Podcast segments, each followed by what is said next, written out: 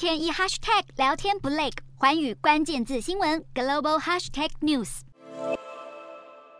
欧盟执委会主席范德赖恩十一号访问乌克兰首都基辅，这是范德赖恩自俄国入侵乌克兰后的第二次访问。这次出访主要是与乌克兰总统泽伦斯基讨论加入欧盟的可行性。乌克兰希望尽快加入欧盟，但欧盟官员曾警告，加入可能需要几年甚至几十年的时间。而范德赖恩认为，这次与泽伦斯基的讨论将有助于评估乌克兰是否已经准备好成为候选国，也将预计会是这个月二十三到二十四号欧盟领导人峰会上讨论的一大议题。不止范德赖恩。德国媒体《周日画报》引述法国和乌克兰政府消息人士报道，德国、法国和意大利三国领袖也计划在七大工业国集团六月底举行高峰会前走访基辅。这将是他们三人在乌俄开战后首度访问乌克兰。不过，这项消息还没有被证实。而在乌克兰积极与欧洲国家交好，争取加入欧盟的同时，对手俄罗斯却反其道而行。